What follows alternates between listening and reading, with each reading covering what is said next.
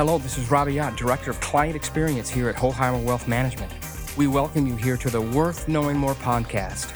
It's where we take an event or subject that has directly impacted us here at home in our Seattle area or even nationally. Then we tie it all together into the economy, the market, and all things financial affecting you and us here at the firm. With me today is Alex Peters, who is the firm's C I O, Director of Investments. He's the guy that's got one of the topper jobs here. He's a wine and food enthusiast, a lover of the outdoor sports, and many other things the city has to offer. Alex will take the headlines, the good, the bad, the ugly, and make sense of it as it applies to our lives. Alex, good to have you here. Take it away. Thanks, Robbie. And I thought today we'd talk a little bit about the restaurant industry. It's something I know we're all interested in, and we've been impacted here in our home market and also nationally. One thing I've noticed that I, is really hit home with me was Tom Douglas closing most of his restaurants. You know, he's a he's a local hero. It's been so successful. The bum wouldn't call us back. That's true. Yes. He wouldn't he wouldn't sit down with us for this inaugural podcast. No, we love Tom. We do love Tom. I I know I've gotten a lot of questions from my family, from people saying, you know, how can somebody that was so successful, you know, shut down so quickly? In the restaurant industry, he had over ten restaurants. Some of the best-known restaurants in Seattle. And there's a few reasons for that. First of all, the restaurant industry is a fairly low-margin business. Many people heard this. You might be running a ten, twenty percent type of a margin, so you never end up accumulating a lot of cash. Most of the money goes to pay for your real estate, to pay for your people. And Tom uh, Douglas stated that, you know, people saying, well, he'll just reopen his restaurants. That's not really how it works, because he has leases on those restaurants, and to get out of a lease, you typically have to pay a fee. So restaurants like Tom, uh, operators like Tom are are in a very difficult position right now. In fact, seven out of ten restaurants are a single location operation in this country. So not a lot of chains out there, not a lot of multiple uh, restaurant owners.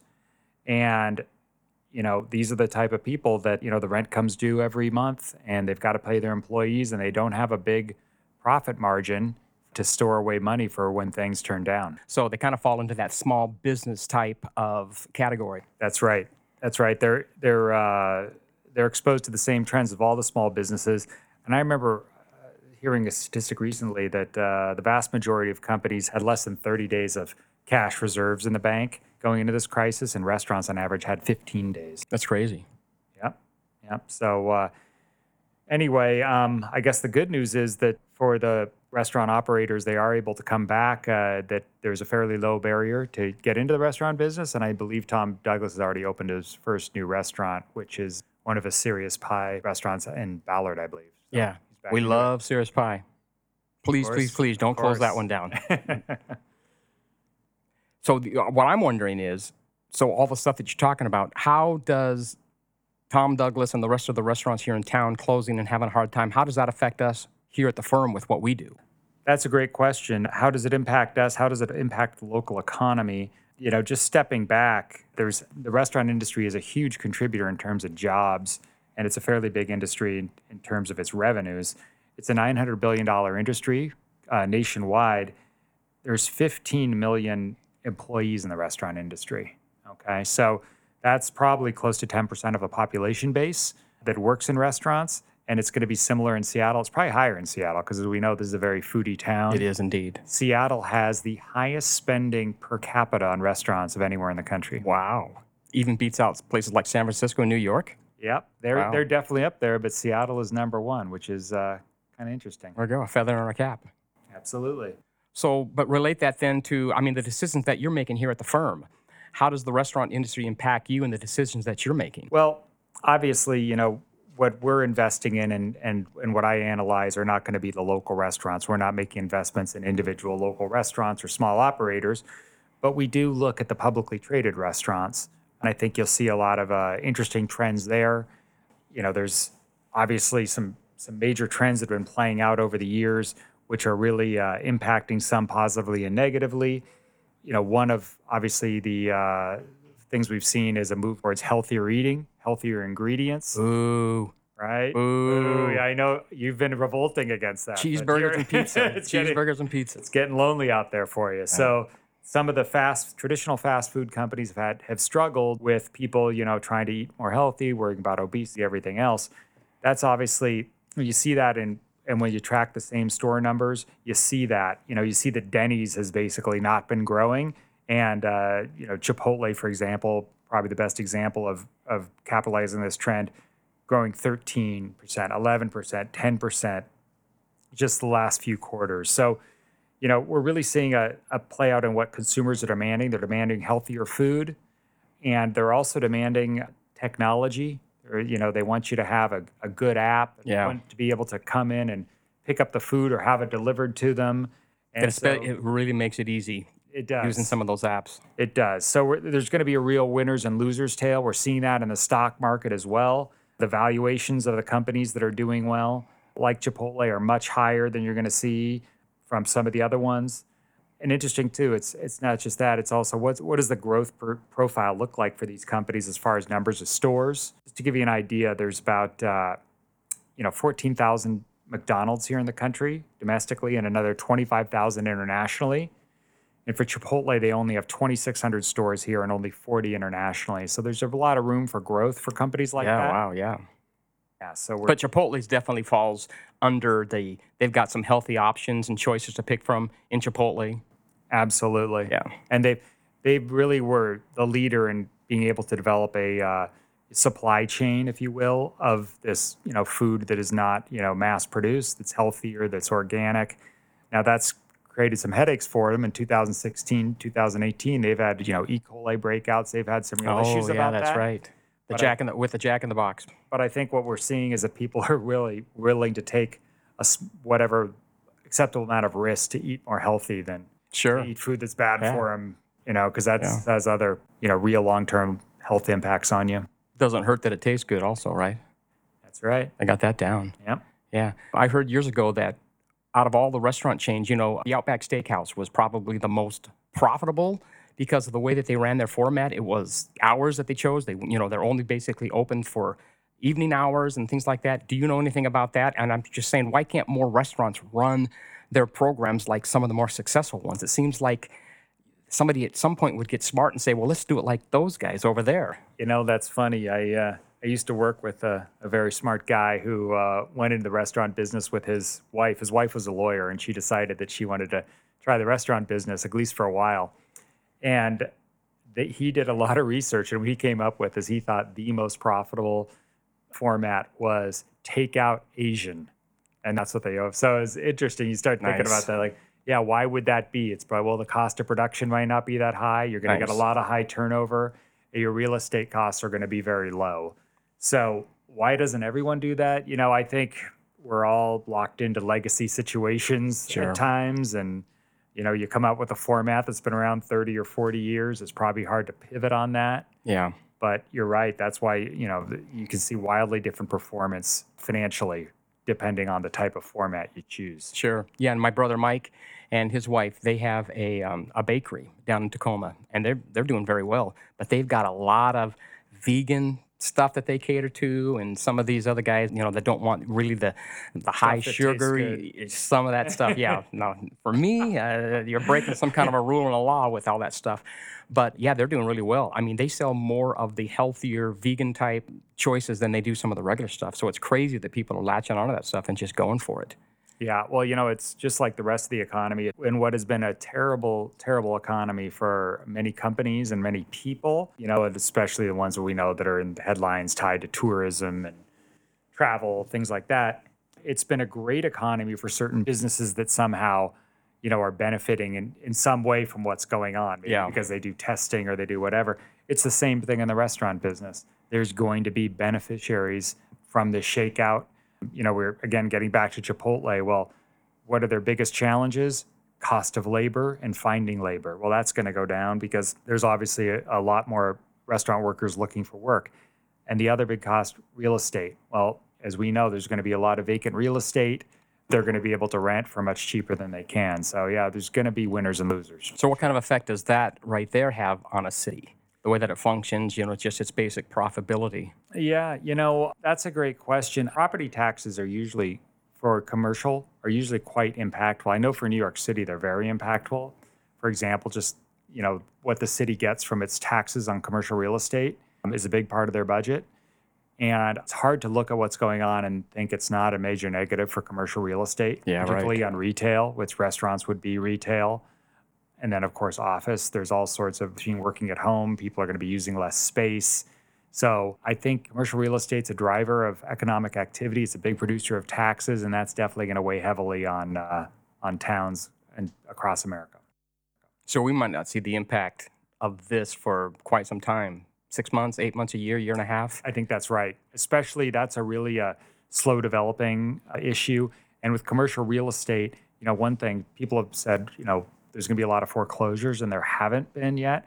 Well, it's all kind of playing out more slowly. Uh, you just saw Simon Property, the biggest mall owner in the country, just sued the Gap because they're not paying rent. Oh, wow. And or they're paying less rent than they want them to. And, you know, Gap's saying, oh, we'll, we'd like to pay rent, but I think we need to pay half the rent we were paying before. So yeah, before I, this whole before uh, this happened, this right? And COVID so, thing started? Yes. Yeah. So, you know, right now we're in a period where there's been a lot of forbearance, where the people that own the buildings are being told by their lenders, you know, we're going to give you a break. We're going to cut you slack, let you figure this out. So that has allowed them to allow the tenants to stay in place, to pay less rent. Perfect, which is a great point because every time I come in the morning, you know, we've got restaurants here in the buildings. I see the Evergreen building down there still closed up. So I'm wondering, are they negotiating, you know, their payments while nobody's occupying the building right now? And hopefully, because, you know, on the building, if they say no and they leave, you know, then you got to find another renter. At least they say we're here when we open back up. We've got the cash started to flow again with an already occupant. So I'm wondering, you know, what kind of bargaining chips and power do you have as a restaurant in a building like ours? Yeah, you know, that's a great question, and it really depends because it really depends on who owns the loan, ultimately. If it's the local bank, they're being very accommodative in general, and it's a much easier conversation. You know, you're literally calling up the banker or maybe lives in your neighborhood, and you're saying, hey, you know, let's talk about this, and the, yeah. and the banker's incentive for you, incented for you to stay somewhat current and trying to, you know, keep you in the building.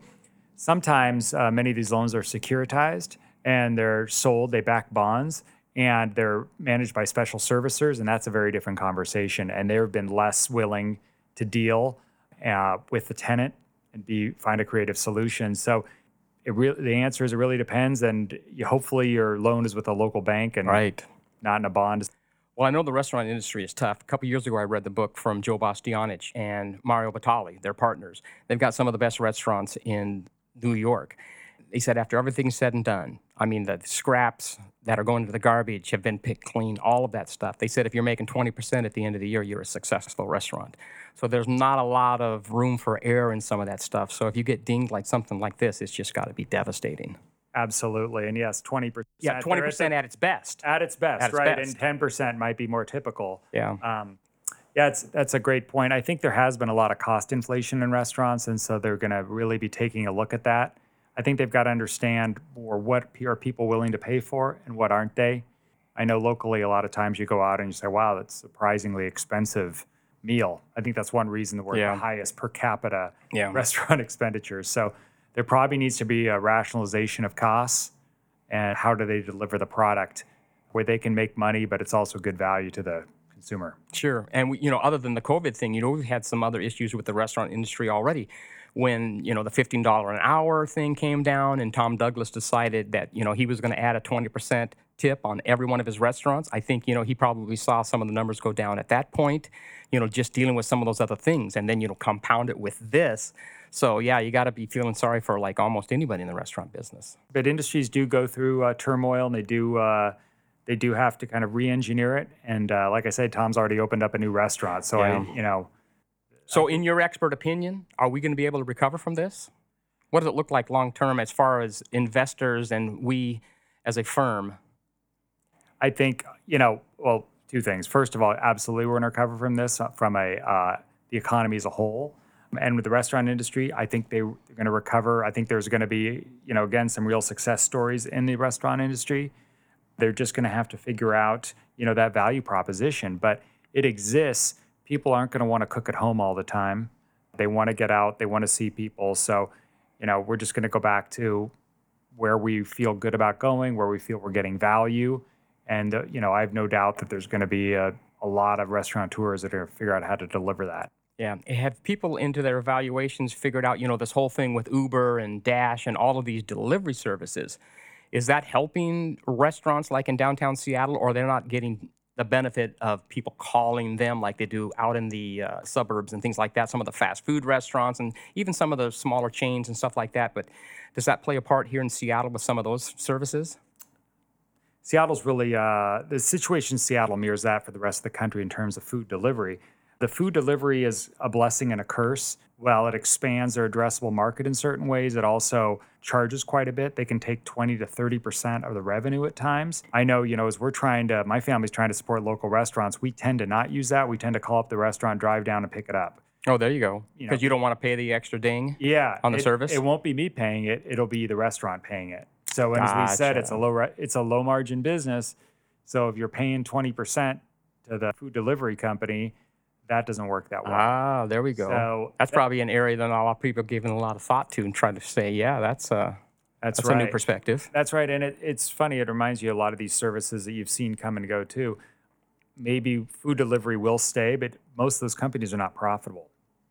So it's really, even charging what they're charging to the restaurants, they're not able to make money. And how much, for them to make a healthy return, how much more would we be willing to pay to get our food delivered?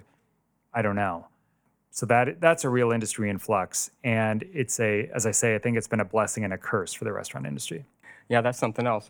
So I'm I'm getting from you that there's a possibility, there's a little bit of a light at the end of the tunnel. We're going to see our way through this. And for everybody who's loving to eat out restaurants, we're probably going to take a little bit of time to heal from some of this stuff, but it looks like there's going to be an upside at some point. There'll definitely be an upside at some point. Uh, we'll definitely get through this, but it is a difficult time. And uh, obviously, there's a lot of pain out there for the restaurant community. So we, yeah, we feel for them. We look forward to them getting through this. Yeah, there's a lot of people around the country that are really pushing for restaurants right now with what we're going for. Get out into your local neighborhoods at least, you know, and support those and a lot of other places. So it's good that you've seen this kind of movement to let's do the best that we can to help not lose any more. Well, let me ask you this. Is there anything here in Seattle that you're going to be sorry to say bye-bye to? What are some of the favorite ones that are still open and you're hoping that they hang on for dear life? Let's just go straight to the restaurant recommendation, shall we? So Let's I've do got it. Three. One is a kind of a local favorite. Uh, one's an institution, and one's uh, steakhouse slash fine dining.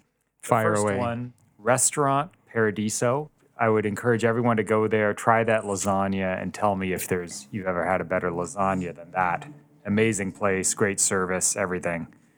The other is uh, Burger Master. There. there you go. And let me tell you, they are not going away. Every time I go, it is With packed. all, Seattle has turned into a crazy upscale burger paradise. With all of the burgers we have to offer here in Seattle, you're going to Burger Master. Oh, yeah, I just went. Love and the it. shakes, I mean, I just don't know anyone that can make a shake like that, too. Love it. So uh, that's number two. And then the last one, dear to our hearts here at uh, Hoheimer, is Capital Grill downtown. There we go. Where we like to go with uh, ourselves and with clients. And I would suggest any of the bone-in steaks, the ribeye, the filet. Or How about those lamb lollipops? Well, no, That's I, a huge favorite here well, at the firm. I haven't had those, so I know the chicken sandwich is good. Nice. The recommendation's Capital Grill. Yeah. If you haven't been in a while, they do a great job. They're open uh, right now. Uh, we get lunch from them. Uh, they do takeout. Uh, they're not. Yeah, that's great. Yet. We've had some of it here at the firm, and it's fantastic. And for some of us sugar fanatics, that coconut cream pie that they've got down there oh, yeah. is worth trading some body parts oh, yeah. for. It's pretty, pretty yeah. good. So, well, that's good. Well, if I had to pick, I'm going with, I mentioned it earlier, Sirius Pie is just fantastic. Sirius nice. Pie is fantastic. So I love that. And you threw a burger place in. So I got a place in Tacoma, which is the original Pickwick location. And by far, the burger and the fries, I just think they're the best around. I love it. And steakhouses, that we got so many upscale steakhouses to choose from. The uh, Butcher's Table is fantastic. I still love the Metropolitan Grill. Been going there for twenty-five, thirty years, and it just always stays fantastic. So what do I got? I got my pizza, my burger, and my steak. Just doesn't get any better than that. We can die happy, right? yeah. I think those are some good recommendations. So people get out, support those restaurants. Absolutely. At least while they're still open. Let's hope yeah. and pray. Yep. The restaurant industry survives in this town. Yep, absolutely. I'm sure it will. Well, with that, I think we'll say goodbye for the time. Yep. Until we meet you again on the next one, take care, okay. and we appreciate you. Thank you.